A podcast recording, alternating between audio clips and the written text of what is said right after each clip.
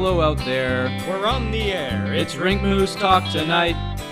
The beers are cold, the mics light up, and the boys get set to fight. The gloves come off, opinions get thrown, and someone slips on ice. One man howls, the other scowls, but the show must go on. Oh, the good old hockey game is the best game you can name. And the best game you can name is the good old hockey game.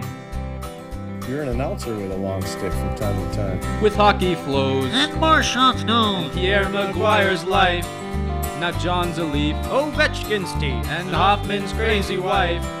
When Carey slumps and Bergevin stumps, Duran's not LaFontaine. Jokes aside, it's podcast time, and Rink Moose is the name. Oh, hockey game is the best game. Hello and welcome to episode 36 of the Rink Moose Hockey Podcast, a weekly episodic podcast where two good pals get together and discuss all things NHL and their implications in fantasy hockey. I'm one of your hosts, Nick Costu, along with my good pal, Kyle Nice. Kyle, how are you doing on this fine playoff evening? Boy, Nick, you sound like a million bucks today. I, I'll tell you what, I'm, I, I, I feel not like a, a million bucks. Is I that because uh, St. Louis is losing two nothing right now? No, no, no. I mean, boy, you made a you made a pretty good prediction last week when you said this this playoff schedule combined with our lives right now would would be a pretty hellacious, you know, would make for a pretty hellacious week or two. Mm. And this is just about the the middle, you know, like I just came over the hump, and uh, I am just I feel dis- distraught right oh now. Oh my god, distraught? I can I can barely really? get around in my apartment without stumbling into a wall. Oh my god, you're uh, mm-hmm.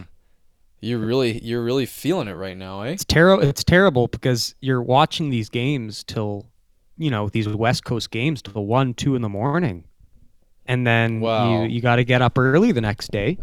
To, to, to study and it just it just day after day after day after day it drains you well listen nick i gotta be honest with you i, I think what we've learned here what i've learned is you gotta be you gotta be selective on what you watch like I don't think you can go out and and watch the the West Coast games every night.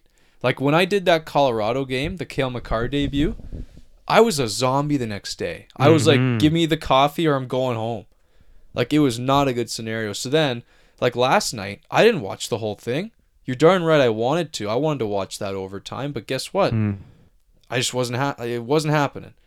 So as as much as we want to have like you know a good, well-rounded uh, opinion on all these series, it's really tough, and I think we're just gonna have to settle for uh, for getting our our knowledge from outside sources. But you know, I don't I even know how the pros do it. Like how, how do how do the Craig Buttons at TSN do it? Does he is he just sitting beside a TV with five games going on simultaneously, and his eyes can just watch all of them? Well, here's the thing, Nick. When here's the thing, you said it yourself. Pros. So they it's their job. They can go into work and get paid to just study up on these games and, and watch tape. Like we we actually have lives to live first, and then we do this. Like you know, all right. That that's, that's why fair. we're uh we we gotta put in the that's extra as simple time as it on gets, the side. Exactly. Yeah. yeah. Until they pay us to start doling out Rink Moose info, then uh, right. you know we'll never be quite as uh as Craig Button as Craig. we'll never be Craig's. No, never. So some. Uh, why don't we start with some non-playoff news? The draft lottery. It's been a while, folks. It has. The draft lottery ran on the 9th, just before playoffs started, about a week ago. And uh, boy, what a debacle that was! Absolute debacle. So there I am on Twitter as usual. Hockey Twitter's a, a beautiful place, and I'm getting ready to watch these uh, the these general managers in this room who are just sweating and looking bored. And uh, and what do you see is Twitter starts blowing up. They've leaked it. They've leaked it. The three winners of the draft lottery are these guys. It turns out, and I told Nick, Nick, I think I think I know what's gonna happen here. We're on the phone together, and wouldn't you know it, Sportsnet freaking leaked a a TV broadcast graphic of the three winners about 10 minutes before they actually announced it. So the entire hockey world on Twitter knew about what was going on. And I pulled one over on my on my friends too. I said, "Boys, listen. I I think these three teams are gonna win." And when it happened, they were just like, "Holy shit! Who do you know?" I was like- you know, I I could have played it on longer and just been, been like, "Oh yeah, Bob McKenzie just been texting me," but uh, no, I I was weak and I said, "Listen, yeah, they leaked it." So the, that was a debacle all around, all around. But uh, Nick, the winners, there were New Jersey number one, Rangers two, Chicago three. What do you think of this? And and furthermore, the Taylor Hall curse, or should I say anti-curse? What is that? Five of nine? I don't know. I don't know. Something ridiculous like that. something like the, it's it's so astronomical. Like so, guys, some guys ran the numbers and did did the odds for Taylor Hall's like getting this many first round picks, first overall picks. Sorry, it's something like point oh oh oh oh mm. three. It's astronomical. What what what the phenomenon this is. Hmm. It's unreal. Yeah, I mean, it is it is a phenomenon, but all in all, I think I just saw it as the teams that needed it got it. I mean, to to me, New Jersey was one of those teams that just they just need it. They need a guy who can draw fans, who can get people to the arena, someone explosive who can take them off their seats. Come on. And and I'm sorry, Nico Hischier is not that guy. what he's about not. Taylor Hall reigning? We don't know how long winner? Taylor Hall's going to be there. I I, Come I would have gone out and said if they didn't win this thing, he wasn't going to re-sign. He's only got a year left on the deal. I I- he, I don't see that team, you know, percolating in any positive direction. T- to me, it just seemed like he was stagnant. The team was stagnant, and now they got something. They train over the over together over the summer, which is crazy. That blew my mind. Who does? I mean, instantaneously, there's a connection between Taylor Hall and um, and Jack. and uh, Jackie Hughes. Yeah. So uh, there's that. Um, there's also a connection. Uh, the the GM of, of the Devils. Um, what, what's his face? Ray Shero, I think. Ray Shero. He was he was the agent of of of Hughes's dad when he was a player. Oh please. So there's, there's this familial connection, which is why, why a lot of people are saying they're for sure taking him and not Kakko. So if it don't buy into those Kakko, you know, rumors where he might go number one. That's not happening. Sorry. Right, right. Um, so I I don't I don't know. Like you look at all those different storylines. You look at the team that just they just badly need another star. To me, it seemed like the right the right option. You know, next to the Kings, and I'm biased in that respect. This this was a team that needed it. And then Rangers, obviously, they move up. You know, they need prospects too. I know they got, you know, Zibanejad and and, and that that's about it. They traded for Lemieux, but he's a third liner. Um, wh- wh- what else they got? Jimmy Vesey. He hasn't really broken out into the star we thought he'd be. Um, you know, to me, it just seemed like two teams that really needed it, and they're going to get Kaapo Kakko and Jack Hughes. So good on them. Mm.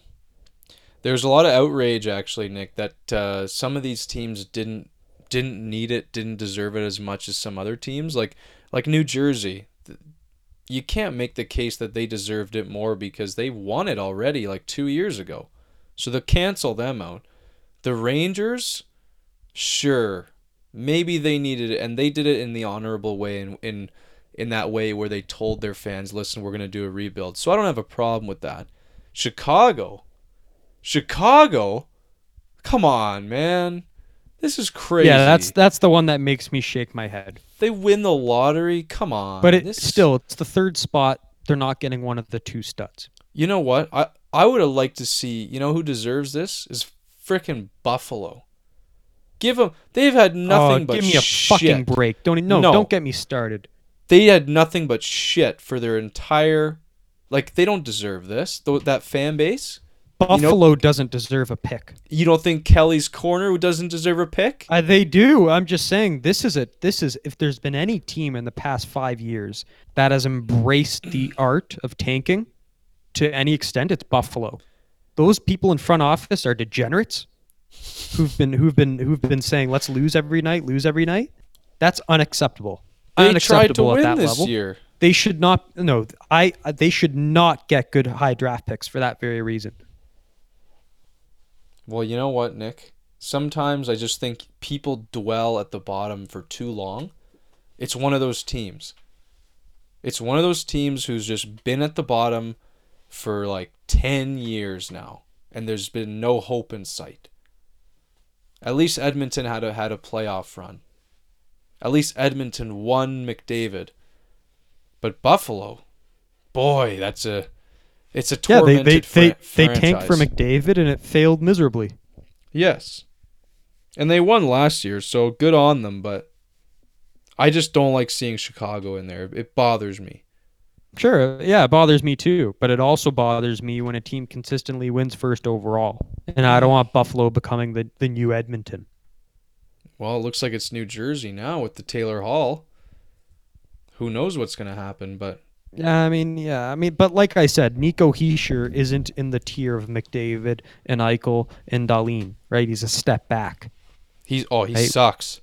Jury's out for who Jack Hughes is. You know, whether he's in Mm. that Eichel tier or, if he's in the Nico Hischier tier, we don't know. But Mm. they're gonna get a chance, and and that's that's good for them. I think he's between Eichel and and Hischier. I think he's in the middle.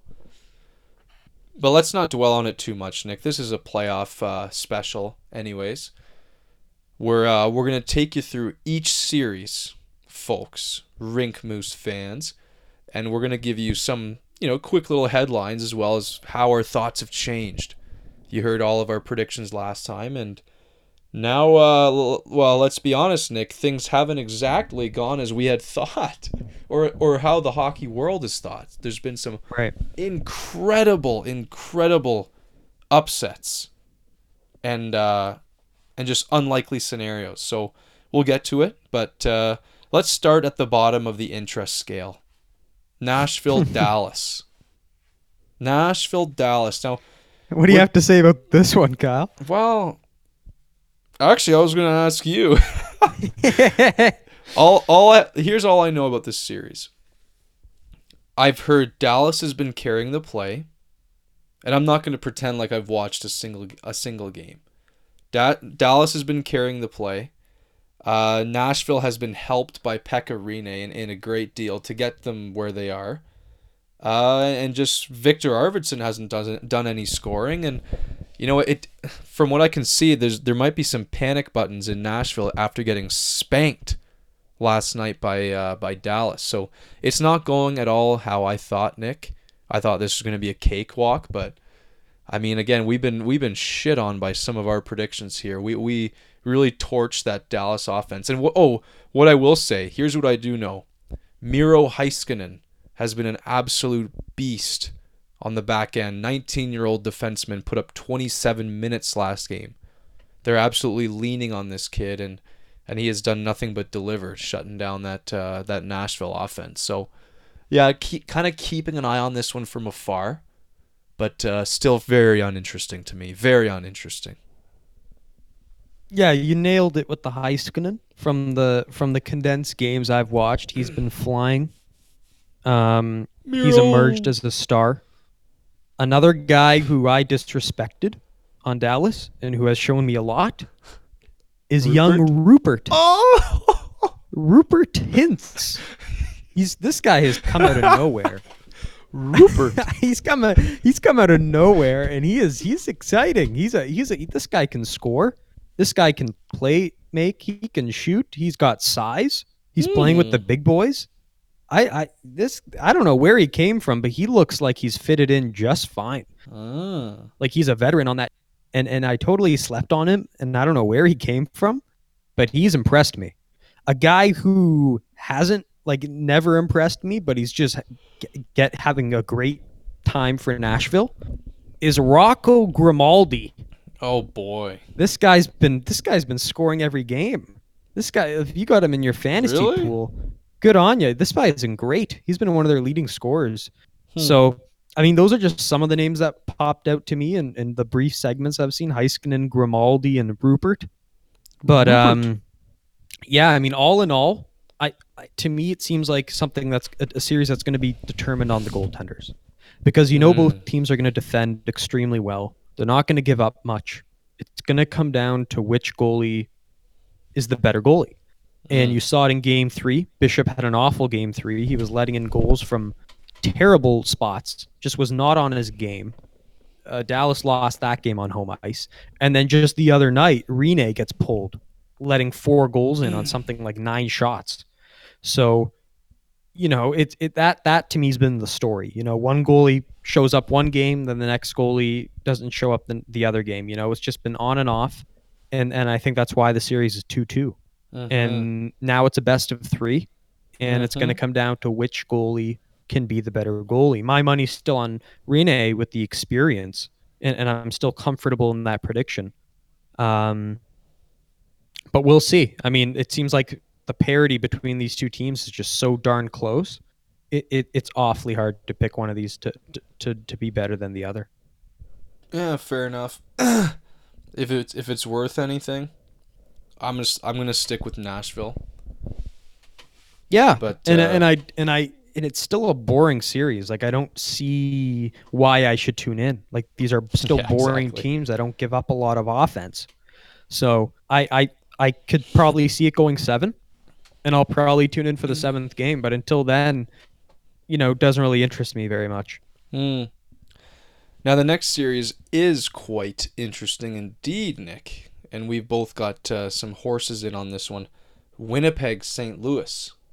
So this is one of those curious series. It's it's tied two two, but neither team has a single home win, which is uh, not what I not what I expected. I I'll admit when when Winnipeg went down two nothing, I wasn't super worried, but I was r- really worried about Binnington because I, I had known that you know Winnipeg played a decent game and those were two close games, but but Binnington had looked good to that point. I think I don't know if Benny scares me anymore, Nick, because this the, the last couple games and especially the last game, Winnipeg seems to have just solved the guy. And I know they're up two nothing right now. The the the thing I'll come back to is top line versus top line. The Scheifele line in the last game was electrifying. Kyle Connor skating all over the place. Blake Wheeler, those guys were unbelievable. Tell me, where has where has Ryan O'Reilly and company been? Where where's Tarasenko been outside of the power play? Nowhere. f- five on O'Reilly had that. He had that squeaker past Hellebuyck in game two, and nothing since. Yeah, they've been they've been invisible. It's uh it, it's a true I mean if if they go down there's going to be a lot of uh a lot of blame sent around. And oh my goodness, now I like I don't know what the score is now, but uh, I I feel more and more confident at, as the games go on that, that Winnipeg is, is really gaining some traction here. And I, I made a tweet the other day because Patrik Laine's had a had a hell of a, has had a hell of a series, and I said, listen, if Line gets on one of those runs that he's capable of, it's it's dangerous for for uh, for St. Louis because this guy can just snipe, and he's done that in Buffalo. My goodness, I thought this guy was hurt, but there's no way he's hurt. He's he's just he's just taking bodies, just stacking bodies. Uh, has your confidence in St. Louis waned at all, Nick? Hey, you had him going to the conference final, didn't you? Yeah, I'm not. I'm not surprised by this result so far. I mean, I, I had this going seven. I knew it was going to be back and forth either way, and I'm not too surprised by the, the the home splits. The reality is, St. Louis was never a good home team the whole year. They were always better on the road. When they play at home, they get blown out at home. It Come happened on. many occasions. Many occasions. Um, so they've always been the better road team, and we saw that in games one and two. The way they shut down Winnipeg and uh, I, I'm not I'm not too surprised the way this has gone. And one other thing, I mean, every series, every, every game, a, a team, a, the team, a team is both teams have led at some point, right? In game one and game two and game three, all the teams mm-hmm. led at some point in that game. So again, it just goes to show you the mm. parity between these two teams and and how Yeah. it really is a coin flip matchup. A, a lot of pundits are saying whoever gets out of the series are poised to make the Stanley Cup final just because they're just so mm. darn good. Um, so not too surprised by the result. I'm a little surprised at, at the lack of production by the top line, as you as you alluded to. Uh, Winnipeg, not surprised. Their top guys are producing. They're full of character, and and and how are you going to shut down Scheifele and, and Wheeler? It just doesn't happen. It, it can't happen. Relentless. effort. Um, and and even guys who I was shitting on, Kevin Hayes stepped up in Mhm. game three and four. He's got a goal tonight. Yeah. And, and their game five. I mean, he's starting to show me why they acquired him, why P- was all over that deal. So things are starting to come into fruition with, with Winnipeg, and, and and that's a positive. And they've got the momentum on their side, and they've got home ice. So if you're a Winnipeg fan, you should be feeling pretty good at the moment. Mm-hmm. Wow. Now, uh, what are your thoughts on Binnington? How's he been for you? Oh, he's been amazing. He's he's been he's been sensational. Well, let, let's every not every game every game he's been off the charts. No, no, no, no, Nick. I'm I'm shocked St. Come on. Louis is letting as many high quality chances as they are because they have despite the the mas- the masterful pieces they have on defense. And and yet he's stepping up and saving very high percentage scoring chances. He might have been of these two goalies, Hellebuyck and, and Binnington. Would you say Binnington Binnington's been tested more than Hellebuyck? Would you say that? oh, sure. Well, there you go. I mean, to me, he's he's been he's not the reason this series is tied. Oh, he's no, doing no, no. everything in his power to keep him in this. And uh, I mean, I there's seldomly do I see. I mean, he had that one game, game three, where he was he let six goals, and then some of them were really odorous. But Hmm. other than that, I think he's been great. He's he's held his team in games. Isn't that more worrying to you that that he's had to make all these high danger saves? For sure, it wasn't what I was expecting. I, I didn't think they'd be letting 30 shots a, a game, and, and, and they'd be high danger chances like this.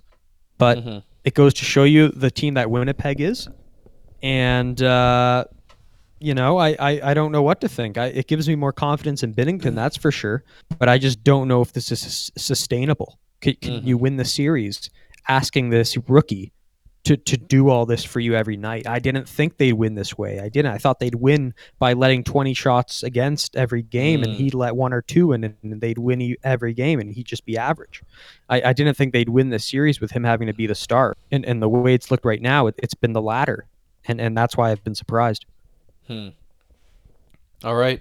Are you good on that series? You want to move on? Yeah. No, and, and one more thing, like it it's it's a weird series because it's exciting because there's a lot of stars, passionate fan bases, close games, but at the same time, like I think you'd agree there there hasn't really been a lot of room on the ice in that series. Like it's two Yeah. stout defensive teams. Mm-hmm. Maybe not the best pace hockey, maybe not the fastest pace, you know? Mm-hmm. So that's kind of been the discouraging thing. That's what's kept me from watching all these games is is the fact that I know it's just going to be really tightly contested defensively and it's not going to be like the other series in the West. Yeah, fair enough. okay, San Jose, Vegas. What surprises you more? Nick? I mean, yeah, that's a great segue, right? yeah. I mean, this has been there's been so much open ice, so many goals. It's oh, been tons. crazy. Oh, tons. And then, you know, all those goals. San Jose's defense is something we touched on early in the earlier last week, and they've done nothing but let us down. They've done nothing but prove to us that the regular season Martin Jones slash San Jose defense is trash. It's just so bad. I mean, it's like Kyle's prediction has been perfect. What's Vegas- with the analytics? I thought the analytics said they were like the best defensive team. Well, fuck, I guess. Uh, you know what, Pierre? Listen to what Pierre said. The quote. Do you remember the? Remember his quote earlier? The No. NHL is not an analytics sport. It's a character sport. Right. And when playoffs when playoffs comes around, people realize that. I mean, we've seen this playoffs rule books go out the window. Tampa Bay's out. Pittsburgh doesn't get a single win. Tampa, like sorry, Tampa swept. Like just there's no rules out here, Nick. It, it's the Wild West. It's just a lawless business, and uh, Vegas absolutely just flexing on these guys. And that Mark Stone line, Stastny, Pacioretty, they're they're playing the best hockey of their careers, and it's all happened at the same time. Fleury got a shutout last game, but he hasn't really had to had to be this Vezina caliber He hasn't been guy. great. He has not been great. No, he he hasn't been like Fleury's winning the series. It's it's that that line is is just making magic. And Mark Stone, he's I think he's leading the playoffs in points. Man, oh, like th- is it if this guy's not uh, you know a top three player in the league right now? Like he's doing incredible things, and we see Pacioretty. No one expected this. No one expected Pacioretty to be a playoff beast, but it's all happening at the same time, and it just looks like you know you saw the blocked shots, and and you sent me little things like Kyle, this is why they'll win the series because the character will shine through. Uh, Pavelski scoring with his face, Logan Couture's crazy block shot with his pelvis. I mean, these things are just they're not being supported by, you know, a full effort from everybody. Burns is getting walked on a on a on a regular basis. God knows the health of Karlsson. Probably not great. So, and I know Karlsson's been putting up some decent points at the same time, but man, he's been he's been a moose defensively, an absolute He moose. doesn't move the same way. He's got the the playmaking is there. He, he- Yeah. like game game one and game two, I thought he was vintage Carlson. I, I really did.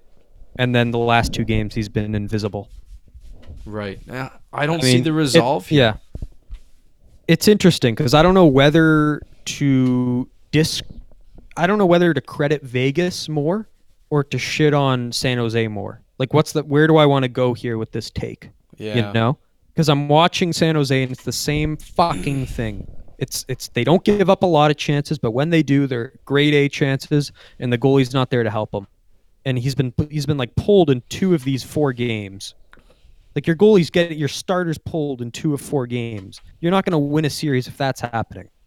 Okay, mm. they're scoring in the first 30 seconds of every period. It's like he gets in the crease and he's and they're already down 30 seconds in.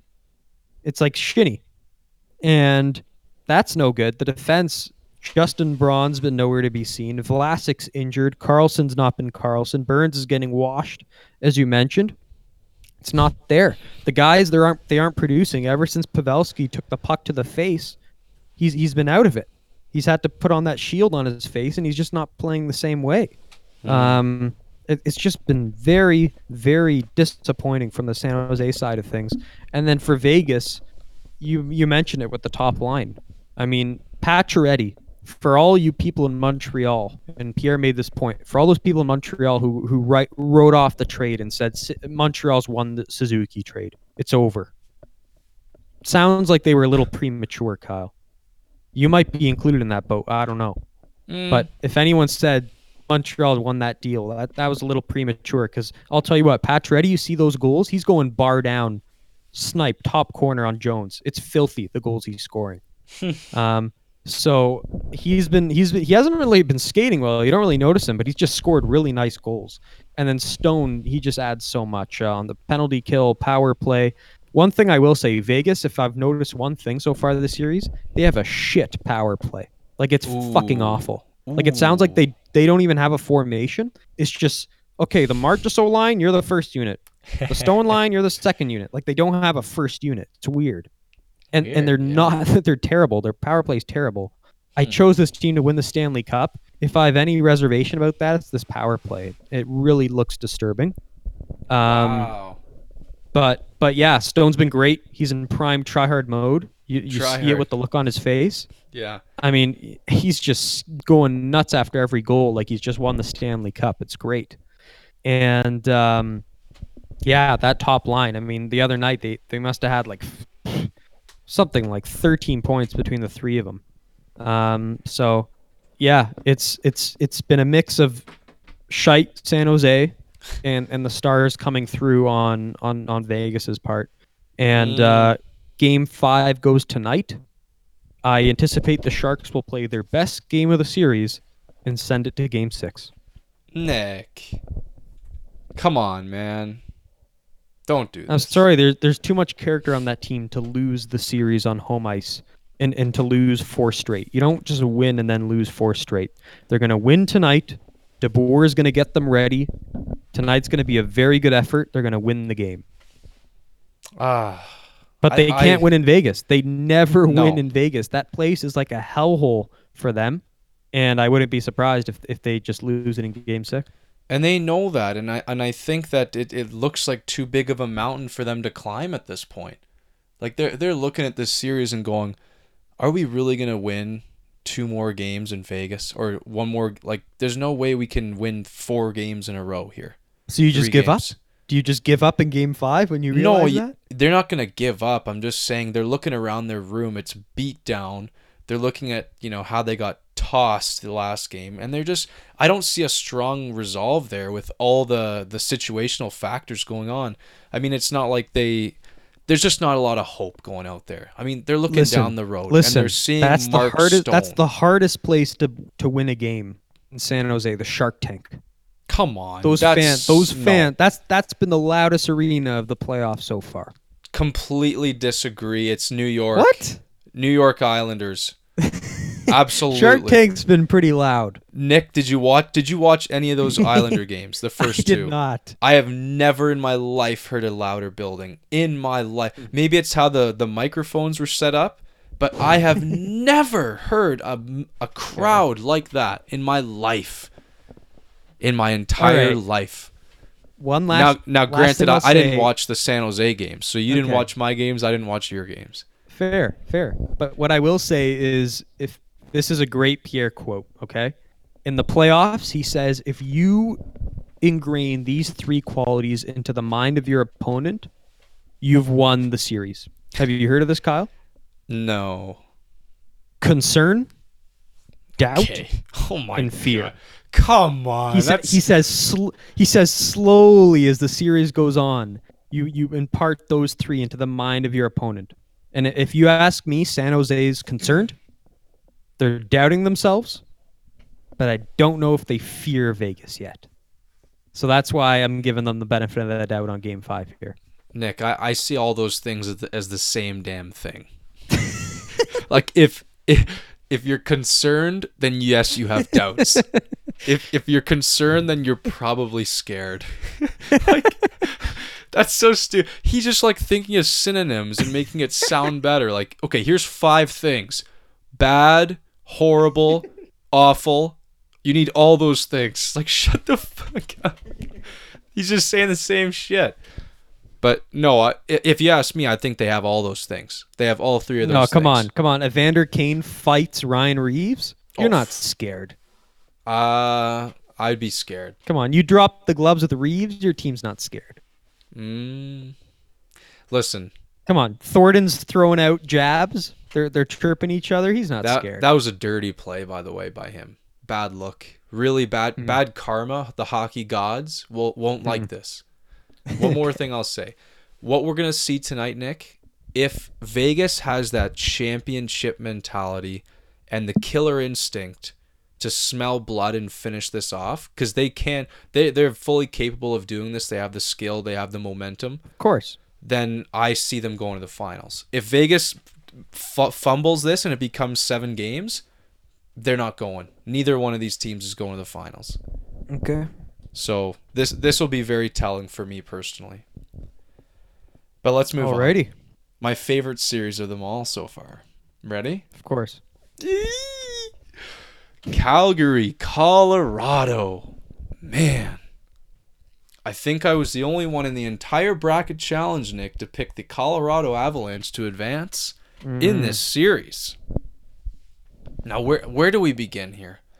Uh, game one got off to a rough start for Colorado. It was kind of looking like, eh, yeah, this is kind of not looking good. But uh, I'll tell you what, at game two, overtime in Calgary, the Nathan MacKinnon snipe in overtime just started this this roll. And then the series is going back to Colorado. And we figure out that Cale Makar has just finished up his NCAA career. He's going pro. He gets stuck in the Toronto Customs for like five hours or something. He signs his contract, rushes over to Denver, gets gets on the practice line. Sam Girard can't go, and we see Cale Makar in his first NHL game, game three. And boy, did it start off in a whirlwind. As soon as Makar steps on the ice, Nick, there was cheers. They were the crowd almost gave him a standing O for stepping onto the ice. And then from there from then on it was the the Nathan MacKinnon show took over. He scored two quick goals and I was saying to myself, I have never okay, not never, but it's been a long time since I've seen a player dominate a game like this. And then it happened, Nick. It the what what we've been waiting for for 2 years. Makar gets it up to uh, to MacKinnon there. MacKinnon enters the zone. Makar calls for the puck at the blue line. Does a little bit of a, a power forward move, little shimmy shake, pulls the puck back, and it goes five hole. And I was losing my shit. I'm sitting here in this basement, Nick, and I and I just want to pop off, but I can't because there's people sleeping. so here I am doing this freaking victory dance and and punching these pillows, and I'm just going nuts. And apparently the the stat is when Cale Makar scored that goal, the decibel meter said did something crazy like it, it the the volume in that building was like standing behind a jet while it's taking off or something it was something something insane but uh needless to say as the game went on forget about the whole Cale Makar story. As the ga- game went on uh, there hasn't been a more dominant game in this playoffs. This team could have scored 12 goals. They won 6-2 and Mike Smith was excellent. This it, it, it wasn't even close. Calgary couldn't like it's like they weren't even breathing out there. It was an absolute like we're talking two on ones every five minutes this this team looked like they were shot out of a freaking cannon. And uh and they sort of carried that momentum into game four where uh it was a lot closer. Obviously it was the overtime and uh Mikko Rantanen stepped up to play. But Man, oh man, the storylines in this one: MacKinnon, Landeskog, Rantanen, absolutely stepping into their shoes and living up to the hype.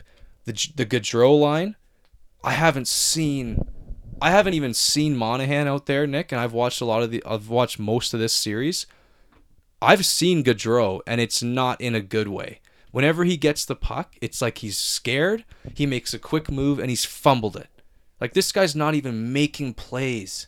I notice him with the puck. He's got it a decent amount, but he's fucking it up. Like the, he's scared out of his wits. And then you see guys like Matthew Tkachuk. Boy, he's a rat. I fucking hate Tkachuk. He tried. He tried. He just. He started throwing blows at Landeskog late in the in the in the blowout game because they were getting crushed. And then what does he do next game? Doesn't fucking show up. He was trash. Their whole team was just like I've I'm so so confident in uh, in this Colorado series going going five games. It's unbelievable. Like they they have totally taken the air out of uh, Calgary's sails here. The defense, like Giordano's looked okay. Like where's this depth we are all scared of? Because I'm telling you, Colorado, they're skating with purpose. They're skating for a reason here. They they smell blood. This is the championship mentality. That MacKinnon got that overtime goal. They haven't looked back, and uh, and they had that co- they had that come come from behind victory in, in game four too. So I have no worries about this team whatsoever. Yeah, I mean you you've obviously watched it much closer than I have, but just looking at the periphery from the periphery, Mm-hmm. I mean I I don't know what to say. I don't know if I'm more impressed with Colorado or I'm more disappointed in Calgary. I think I'm more disappointed in Calgary, just because I I know what this Colorado team is about. I I know when the that when that top line is firing, they're as good as anybody. And the reality is, Nathan MacKinnon has been the best player in the Stanley Cup playoffs, him and Mark Stone, respectively. Yep. And, um, you know, not too surprised. Grubauer, he was trending well going into the series. Oh. Not too not too surprised on that front. Um, your boy Makar, things worked out great. Sammy Girard got injured. They didn't have to go 7D. They just had to do that little swap. You know, they're both very similar players. Um, that that worked out. I mean, it, it it's been it's everything's worked on their end. And for me, it's just been more disappointment in Calgary, just because I, I hadn't watched this team much during the regular season. I'd only heard how great great they were, and obviously the top seed in the West. You know that's an honor, and to just be, you know, pushed around like this, that that six two loss, um, having the stars, your top line, just not show up. The the, the childish anger you're seeing in Gaudreau, the lack of character. Oh, Um, huge, The, huge. The, the defense, how the how they're they're they're they're letting Colorado have all these odd man rushes and break up the ice extremely fast. I mean, it, it's like they're playing into Colorado's game and not how Calgary wants to play the game. Mhm. And and it's been surprising. If anything, I'm shocked Mike Smith's been their best player. I did not think yeah, four games in Mike Smith would be the best player on the Calgary Flames, but that's been the case. And, and if that's been the case, that's an awful thing for Calgary because the reality the reality is your best player should be that top line, and um, it just they, they haven't been there, and it's it's like the the theater's too big for them, and and it's disappointing. It, it really is. Now I want to give a quick scouting report on Cale because obviously, you know, I need to let the listeners know what I saw out there. Um, actually, something the the thing that impressed me the most, and you might be surprised to hear this, is his defensive play, Nick. Not not even his offensive play, because I kind of expected that I was going to see that, but and I'll granted I'll give you this, he's had some rookie moments out there.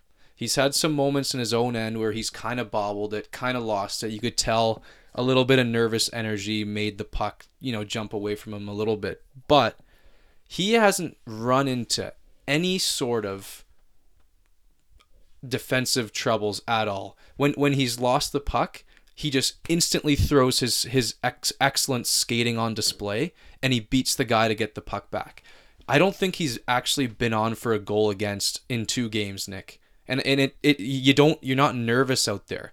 Like me watching him, he's not a big guy by any means and even when you see him with that holding his first goal puck, he looks like a tiny, tiny kid, like a 190 pounds at the very, very, very maximum. Probably, probably like, probably 180. But the guy does not make me worried whatsoever, simply because he can move around the ice with incredible efficiency.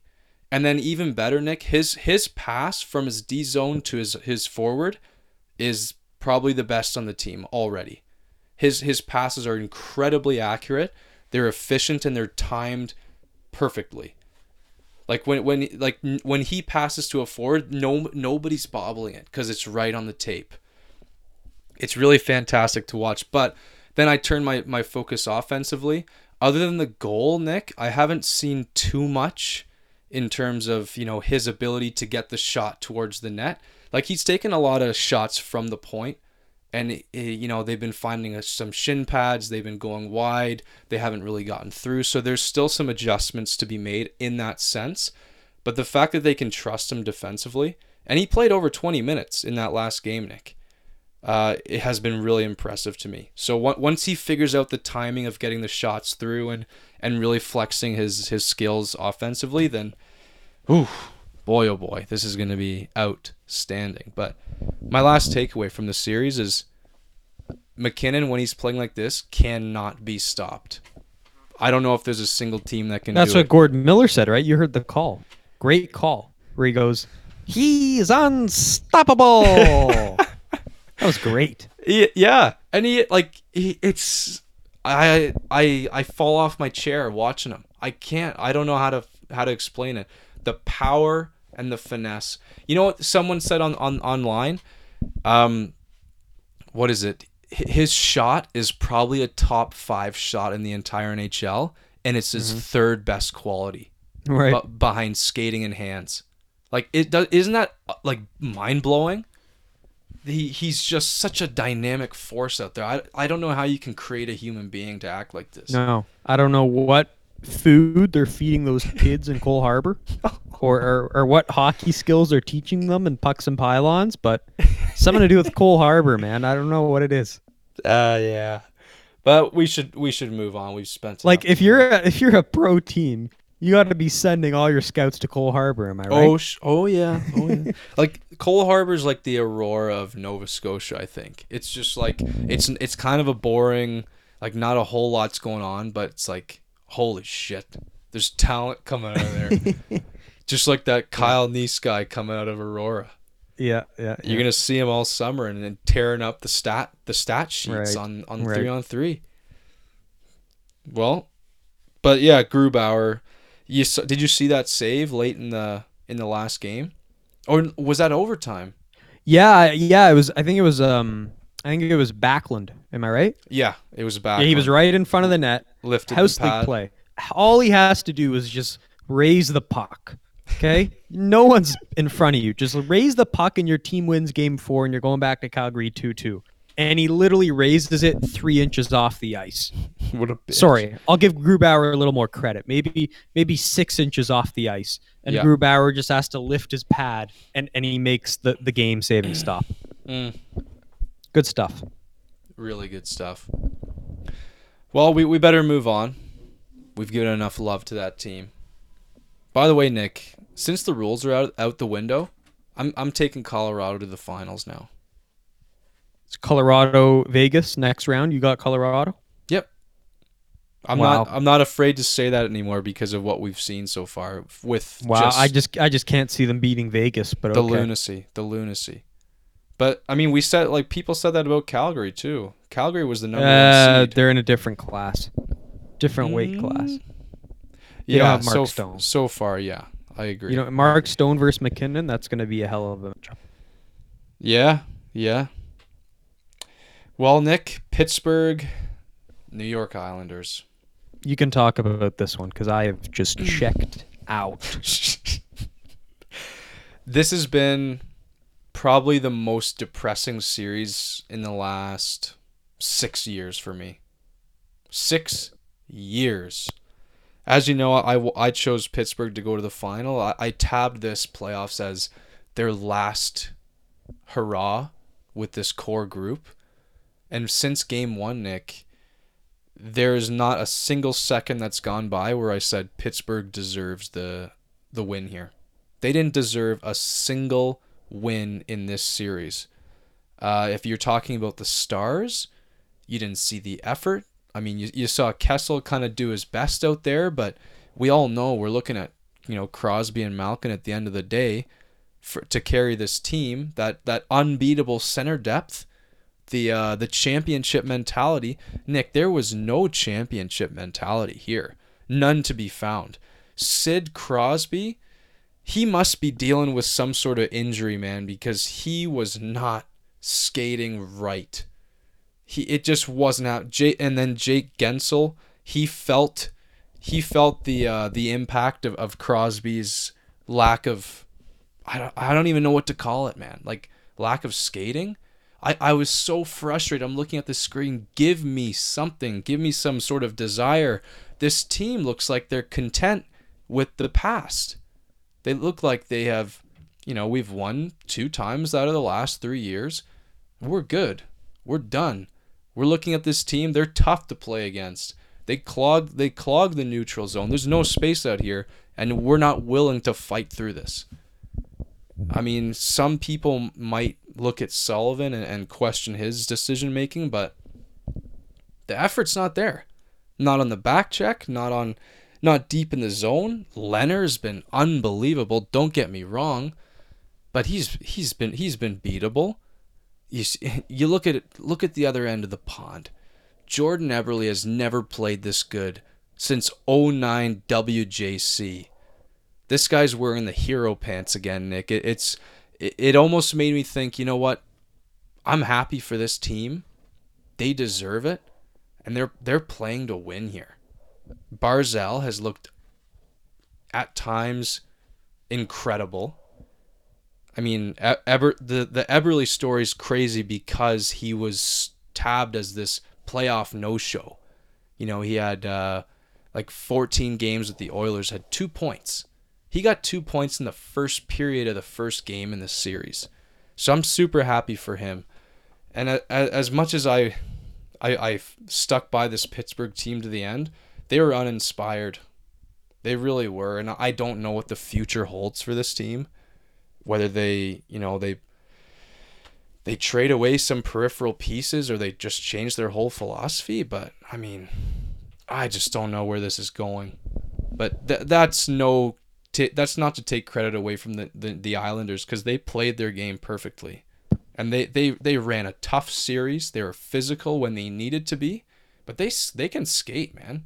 They can really skate out there. So, I mean, and Lin- I don't know. This this team is poised to give either Washington or Carolina a hell of a lot of trouble, and I I I, have a hard time betting against them in that series. So, yeah, hats off to New York and Pittsburgh is just nothing but questions and and disappointment for me.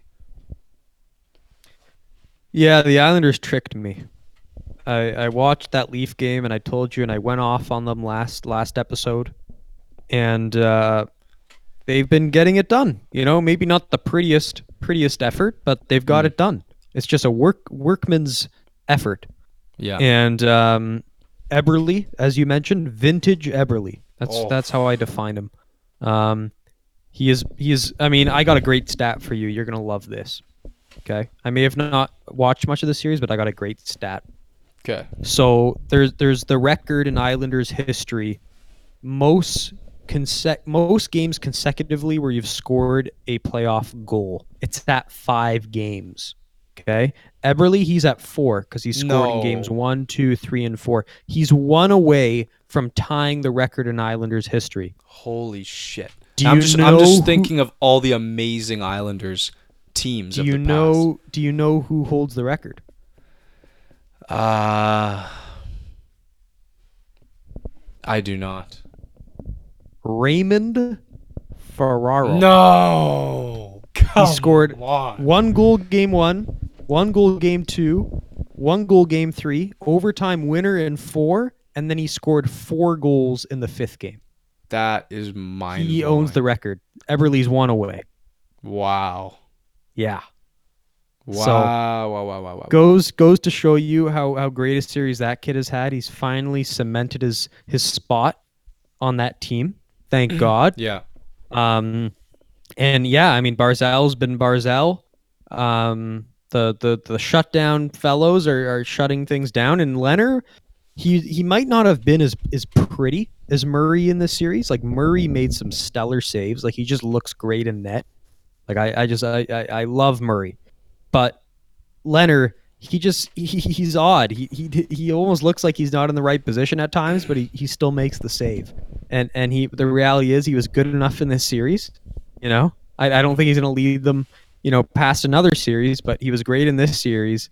And uh, kudos to him, and, and kudos to Trotz, and and and the the game plan he drew up against this team, a team that he knows very well, and uh, all those factors culminating to a win. Mm-hmm. And from the Pittsburgh end, I think as much as you don't want to hear it, this is just a team that that- that's they're at the end of the road. And I don't want to. They've done it. They've done everything they they can. They they have they have Malkin. They have Crosby, and all all Jimmy Rutherford's going to do is he's going to trade away draft picks for for players that could supplement them and, and play alongside them, and and they're going to do their best to get B players to play around them, like like Bjugstads and and um, you know McCann's those kind of guys, and and it just didn't work. It just didn't work. And it, it's so it was so promising leading up because they had a they had a good lead up to the playoffs and guys like McCann and Bjugstad looked great. Bjugstad and then really the defense, the defenseman's, uh, the defenseman from Vancouver too, the the, the Pedersons, you The know, Branson. those guys. Yeah, Dude, like Branson was decent. He was not bad. I'm just actually. saying, I'm just saying, I feel like all those pieces they added were a little like overrated. Like it was a little like okay, they might be playing a little better than than they actually are. And then in this playoff series, you really saw, yeah, okay, this team's missing a lot. Mm. And you know what? Uh, as much as I I like Murray, I haven't had confidence in Murray for a long time. I, I think He was they- great though. He was great in the series. From I, I. I I disagree. I mean, he wasn't w- the reason they lost. he was not the reason they lost, but there was times where I was like, steal one, It's just steal steal a game. Like, can you? He he did not make the. He didn't make the huge saves when he needed to.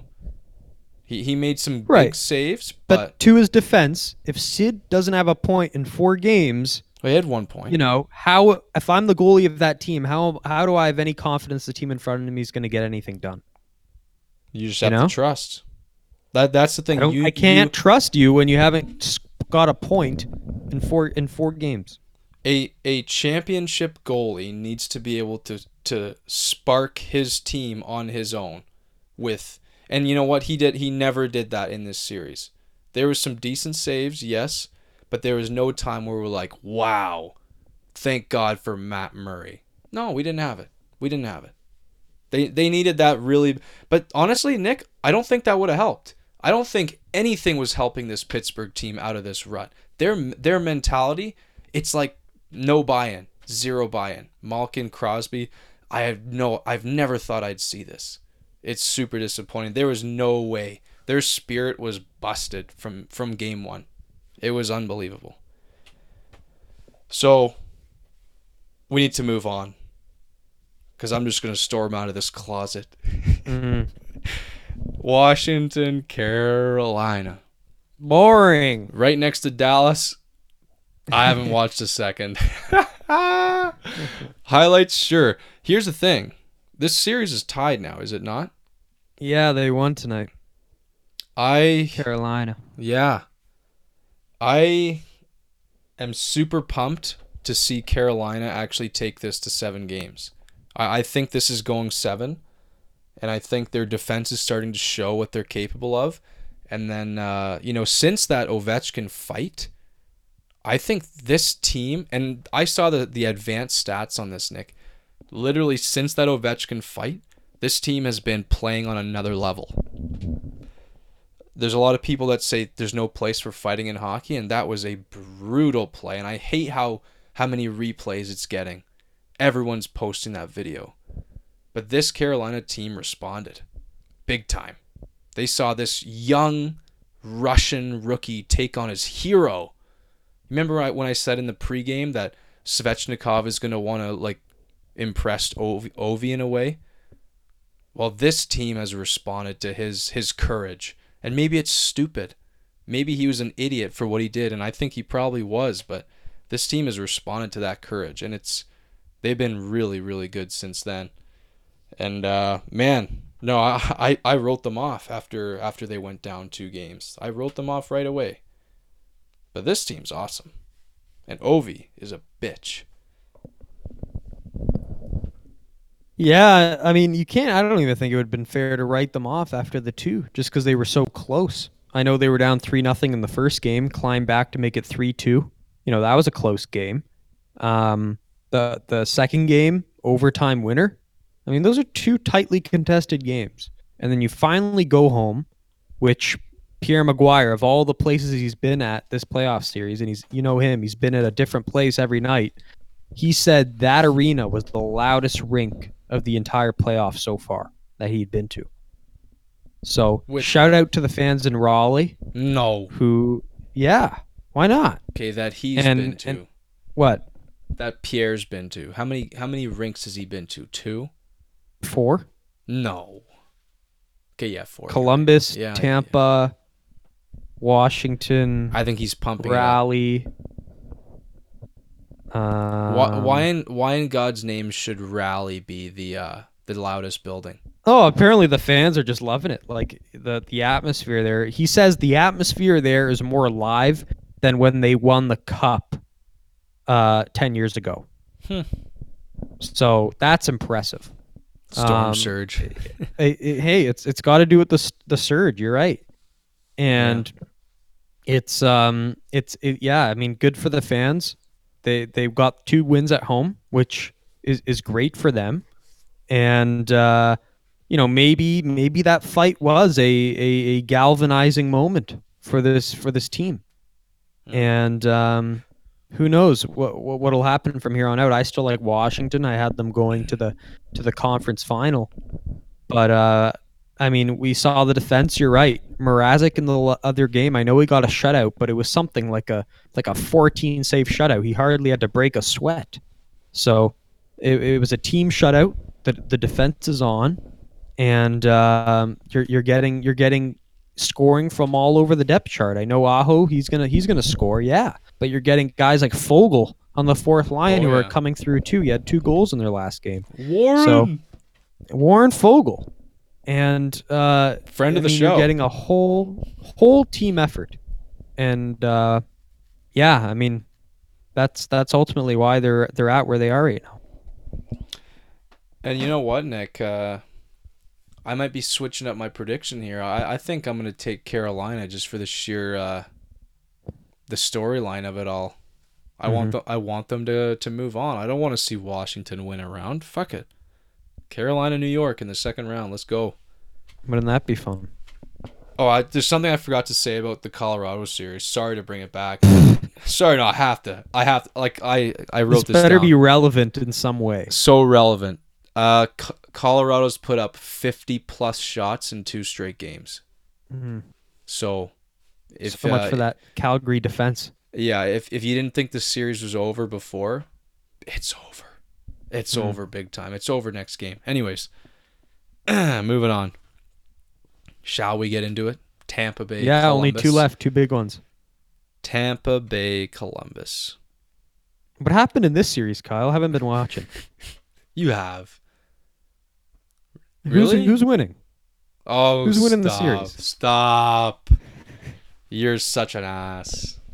You're you're grasping for low hanging I'm, ge- I'm genuinely curious. I haven't tuned in. You know, just hasn't hasn't impressed me. So, what what's the series? What three one Tampa, two two? What are we looking at here? Tampa's up three nothing. Wow! Yeah. No, wow! wow! Wow! Wow! they, ev- everything has gone as planned. Nick Vasilevskiy's Wow. been excellent. Kucherov has been the best player. Uh, Stamkos has been timely on the power play. Hedman's been a rock back there. Unbelievable. Jon Cooper's living up to Coach of the Year status. C- Cooper has this strategy where he has a forward high by the by the defense and he, Nice. he uses it to create offense. It's unbelievable. I never thought of this. but it's- Wonderful. oh yeah. What is this alternate universe we're spewing about? Oh my god. I haven't even seen it like in the deepest parts of the internet someone who chose Columbus on this bracket here. But man, oh man, the the historic um, importance to this series has been monumental. You, you go from the best regular season team in the history of the league, most wins in the history of one single season. They didn't win a single game in the playoffs. Ousted by the last team to sneak in this rowdy group of misfits, as we called them. A good roster who never quite found the consistency under a crazy coach. And uh, you know, some people, Nick, they're they're calling this a perfect storm. I've heard that word a lot. Perfect storm. Yeah, Tampa Bay's so good. Uh, the stars had to align for Columbus. I don't see it that way, Nick. I'm not seeing a perfect storm here. I saw this as a Columbus team who had a hell of a roster, and we talked about this. Th- They've got you know Norris caliber defense, uh, Vezina caliber goaltending. They've got a lot of talent up front. I saw this as a team who came, they played together, they bought in, they played real playoff hockey, and Tampa Bay was stunned by this fact. They thought they were going to come in here, walk all over the series. Cooper was probably like, "Yeah, don't uh, don't go too hard out there, boys. Got to save yourselves for the finals." In game 1 and they're just like, "Holy shit, Jon, you didn't tell us this." Like I I wonder what kind of preparation they did for this series. Did they sit down in the video room, Nick? Did they did they draw up their X's and O's? Did they did they uh, single out certain guys on Columbus, or did they just say, "Yep, just play your game, boys. Play your game like you've been playing all year." I'm willing to wager they underestimated their opponent in this series, Nick. And uh, man, Columbus, they can take it to you physically. I mean, like Josh Anderson, he's a fucking truck out there. Dubois had a, had such an excellent final game. Um, Panarin and and Duchene are just you know they showed more skill than Kucherov out there. Kucherov was a freaking no show. Not to mention he, he looked like a whiny little brat. He took that bad penalty. man, this this is a black eye on such a like legendary organization this year. It's it's a huge black mark. They, they did almost everything wrong. In, in a way, it was the perfect storm for so many things to go wrong for Tampa Bay, but and, it's their own fault. But let's we cannot discredit what what Columbus has done here because they look they look incredibly dangerous and, and I'm I'm willing to say it right now Columbus is going straight to the East final. I don't care who wins Toronto or Boston. They're not touching uh, Columbus in a 7 game series, not a chance. This team is too well rounded. Fucking love Columbus. Yeah, I mean, I mean I'm, I'm surprised they swept Tampa. Of course, I'm surprised. Oh, but course. the team the team itself is I mean, a few weeks ago I said I thought this team was the best team in the Metro on paper. They, this is the best team in the Metropolitan Division. And um, they just happened to get a bad matchup, but it ended up being a great matchup. It was a veteran grizzled coach against the fresh face who doesn't know how to make adjustments. And, and cool. I mean, uh, I'm just going off Pierre here, but apparently Tortorella implemented this this aggressive forecheck where they would just destroy Tampa, and we saw that with them injuring Hedman. Um, we saw them implement a, a one-two-two defensive structure that that Tampa just couldn't get by when they'd cough up the lead every game. It just frustrated them, and we saw that frustration take place with with Hedman and the and the shitty chirps of, of Columbus at the end of Game Two when he when he knew he Oh. wasn't going to play another game the rest of the series, Brutal. or or the Kucherov uncharacteristic hit where he just took out that one player along the boards with his body, got suspended a game, costed his team game Brutal. three in my mind. Mhm. Um, you know, Jon Cooper not being overly draconian on the bench, not not showing any emotion until it was too late in Game Four when he won the challenge, but uh, unfortunately too late at that point. yeah, way too. Um, Jesus. just yeah, I mean, a, a, a, a, a team that just looked like the theater was too big for them. And I and I told you this going in. Tampa Bay didn't have a single player who'd won a cup. No cup winners on that team. Wow.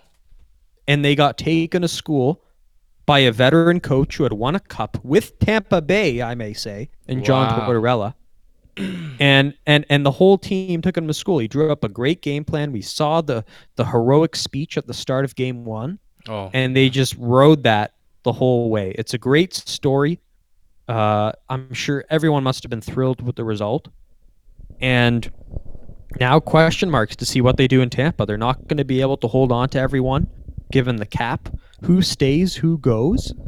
Um, that that transcends from the players to the coaching staff. What's the future of Jon Cooper? I know there was there was a lot of people praying he'd get fired but I, I got news for you all, and, and I sent this to, to Kyle today. This was uh, Julien Brisebois, the GM, lawyer, another lawyer. He said, quote, if I hadn't re-signed Coop when I did, I would be doing it right now. There's no sense in looking for the next Coop when I have the original. Wow. Big words. Huge words. Dramatic words.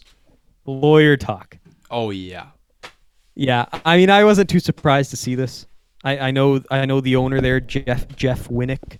He's uh he's the kind of guy who who wouldn't make a hasty decision after six bad days in April. You know, he'd see the 62 wins. He he just wouldn't overreact like that. He he'd debrief. He'd take a deep breath and realize he's he's got a star and a coach. And uh, Brisebois, I think they're just boys. The two of them, Cooper and Brisebois. You know, I hear all the time they, they get chicken wings and beer together on a on a usual basis. They get into chicken wing eating competitions. Oh my god. Um, at, at, at, at- shout out to Hatrix, the great chicken wing bar in Tampa. If you've never been, best wings in North America. Shut your um, face. Shut up. Um, yeah, no, so they're boys, and so I wasn't too surprised to read this, but I'm sure Kyle and many others were were were in were in great great dismay to read that. By the way, folks, I gotta say this. Nick spent about an hour the other day going on online to me about how Cooper's an idiot and he went to the worst law He's a school fraud. in America.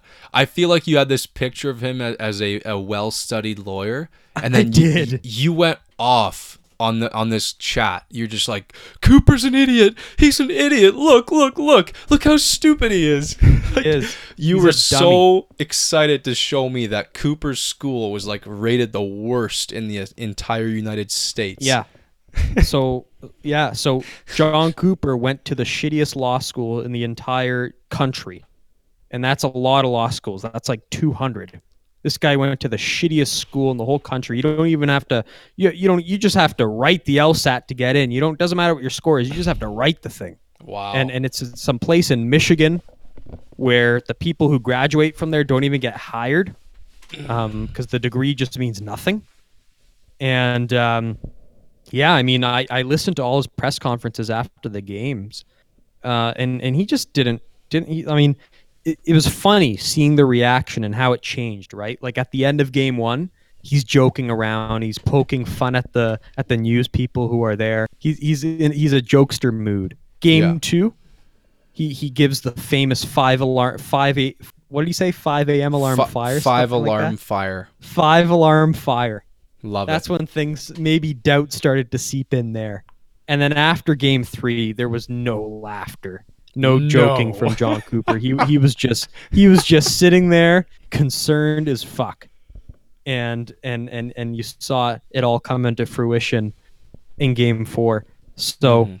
I mean, it was just a lot of mumbling from from the mic, lots of mm, I don't know, mm, I don't know, like a lot of just like indecisiveness. He just he just you could see his confidence shatter day by day. So yeah, re- re- really something for all you Jon Cooper haters out there. I'm sure you must have loved this week. I'm sure your perception of him has really been altered from It really news. has. I, I don't Yeah. think he's. I think I think he's a dummy. Wow. I, I, I used to think he was the fucking smartest guy in the world. Mm. And and now I'm like, oh man, like uh, I've done some, you know, investigate an investigative journalism and uh now it's all coming full circle. So we got to Like- give a bit more credit No- to Jonathan Drouin now. Maybe Coop was pulling all the wrong strings there. I'm just saying he he got out coached by a mile. Like Oh, huge. didn't make any adjustments. That's what everyone's saying. Like everyone's saying like he just didn't react until it was too late. He made one adjustment in game 4. He put Cirelli with Kucherov and Stamkos. And it was an amazing line in game 4, but he didn't do that until game 4. and and he didn't react appropriately. And and that's where a lot of people are saying the coaching staff let the team down. And I think this goes back into him and the team just being overconfident in what they had achieved that to that point. They they didn't adjust to their opponent. They said we're going to play our game even when they were down two games and he said five alarm fire not much actually changed in in game 3. He still said, "Oh yeah, we're going to trust our system." But guess what? It betrayed you all the way to the end. And you know what, Nick? I'll never forget. I'll never, for the rest of my days, they Tampa Bay went up like two nothing early in game one, very early, 3 three nothing exactly. Three nothing, and they and they and and they came very close to making it four on a great save by Bobrovsky. So I took to and Bobrovsky looked looked shaken in that first period, and I took to Twitter and what what was everyone saying? Of course, he goes. They're all saying Tampa in three. Ha ha. ha. Look at this, it's already happening. Or Tampa Bay with the eyeballs, like people were ripping Columbus to shreds.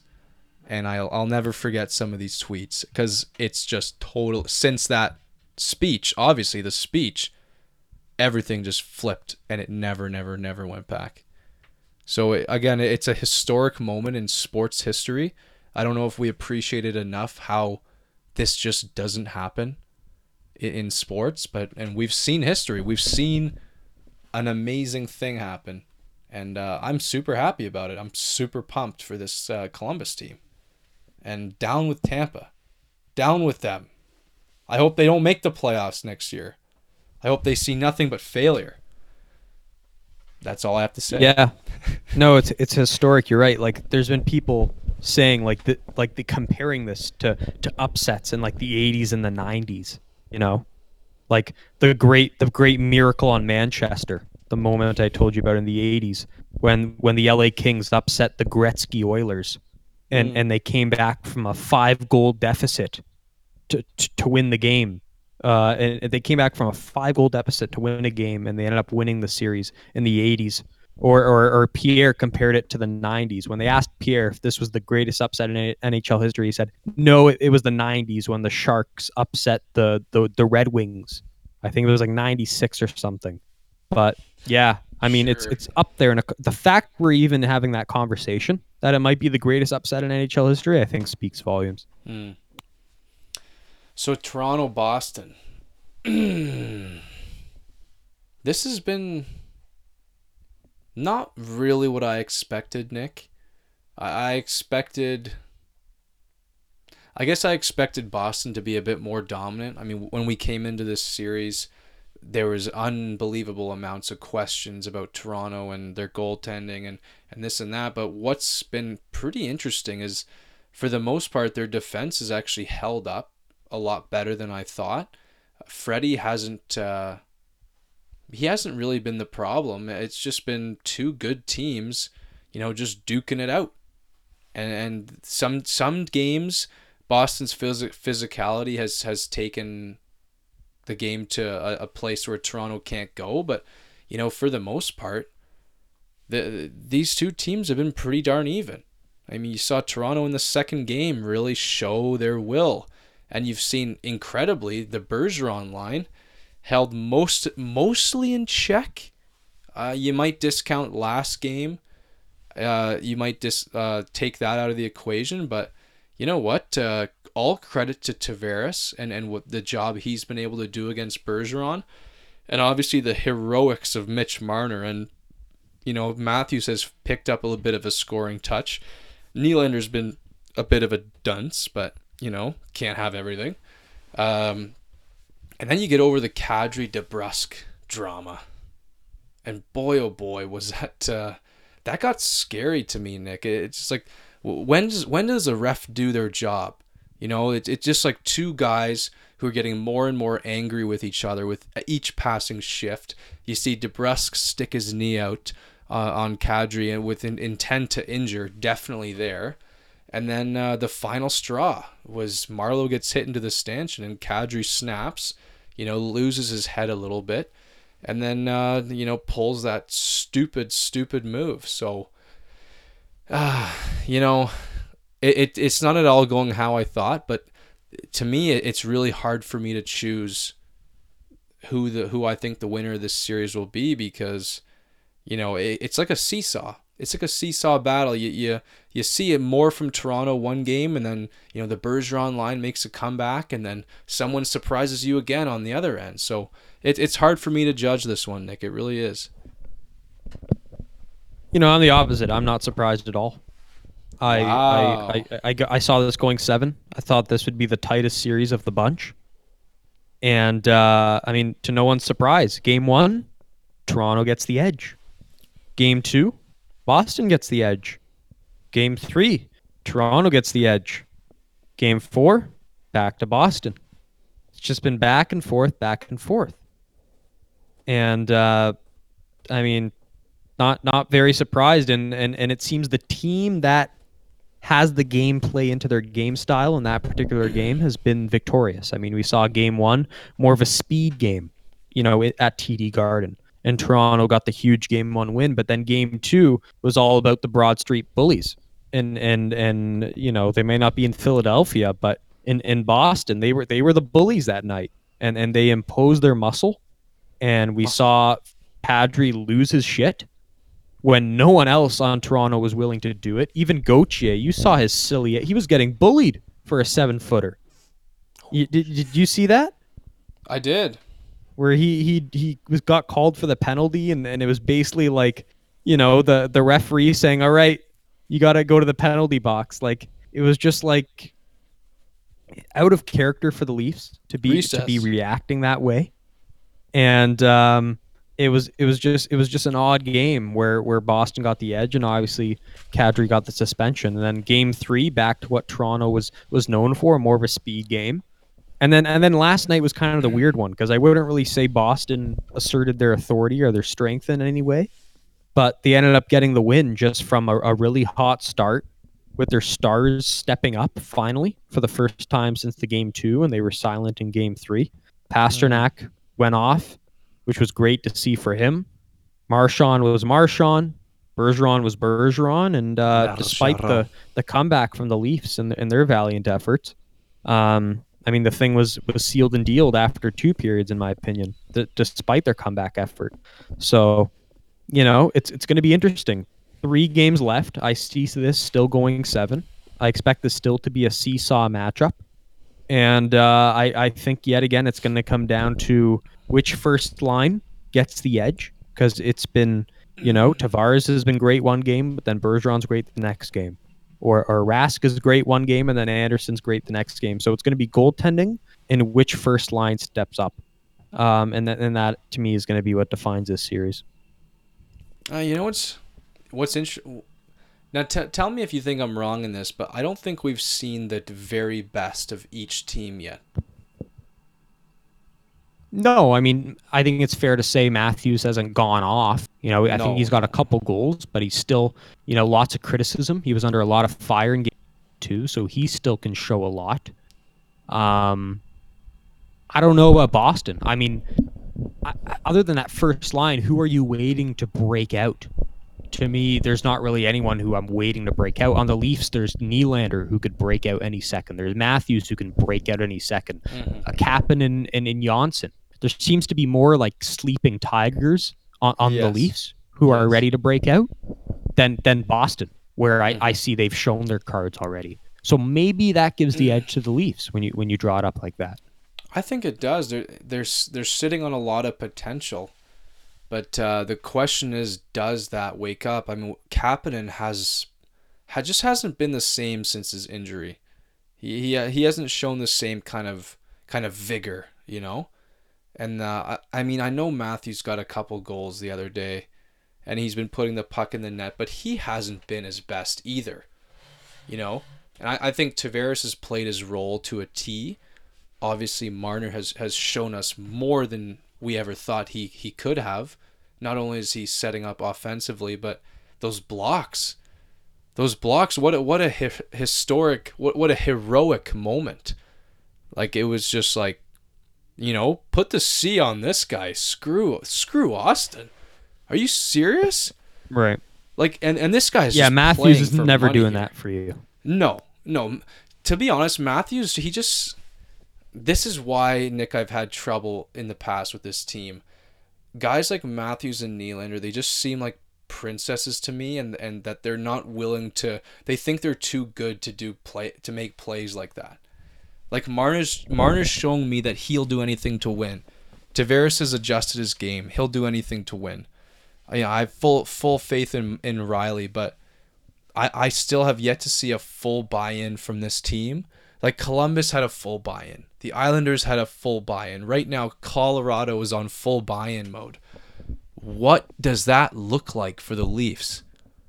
It, it could be a beautiful harmonious act, but is it ever going to come? And I think they're going to need that against against Boston here because I think Boston can more easily reach their full potential than than Toronto, but I think Toronto's full potential is is a lot higher. So that's why it's it's tough for me to to come into this and make a prediction from here on out. And uh, well, the reason I said I was surprised is because I came in thinking Toronto's going to get walked on. Like I was in the O dog camp, and I know my prediction was Boston in seven, but for the most part, I was in the O dog camp. I was thinking five games here. I had no faith in this team, but there's been characters who have stepped up, and they're uh, they're starting to win me over a little bit.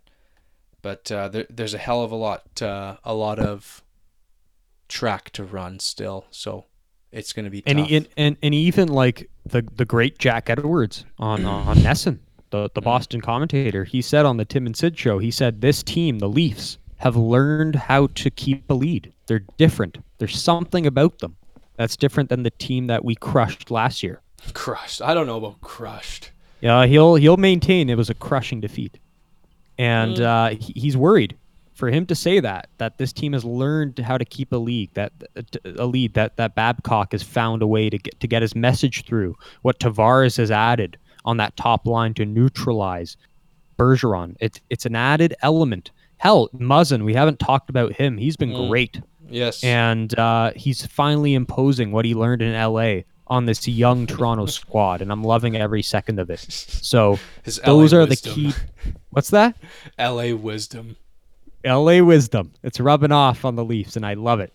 So all those factors has has had me thinking. You know what? The Leafs can do this, which is something I couldn't tell myself as we talked about on the show a week ago. So Hmm. the fact they've they've now put that ingrained that in my mind, I, I I'm a believer they might be actually be able to do this. Wow. You know, there's only two teams who have not have yet to win a playoff series since the lockout. The Florida Panthers and the Toronto Maple Leafs. Those are the only two teams now. that- Wow. now that Columbus is uh, has done it. So there's uh, there's big things to, to come if they do get by. But that, that's all I got for Toronto, Nick. And that's yeah, all the series. I guess that's the cliffhanger. We'll leave everyone on. Yeah. Stay tuned, folks. We're at an hour 25 here, so we've we went a little longer than I thought as usual, Nick. As usual. But good episode. Good to check in. Yeah, I mean, we didn't want to check in with all the fans at the end of the series because obviously a lot would have transpired, and and a lot had happened to this point in the short, you know, seven, eight, nine day span it's been since we did the last episode. But there has been a lot to talk about. It's it's been a historic playoffs, a, a playoffs that I've enjoyed, thir- um, despite despite my lack of sleep. but um, yeah, I mean, I, I hope everyone else has enjoyed it, and um, until next time, uh, we'll have a lot to talk about when when all these series wrap up.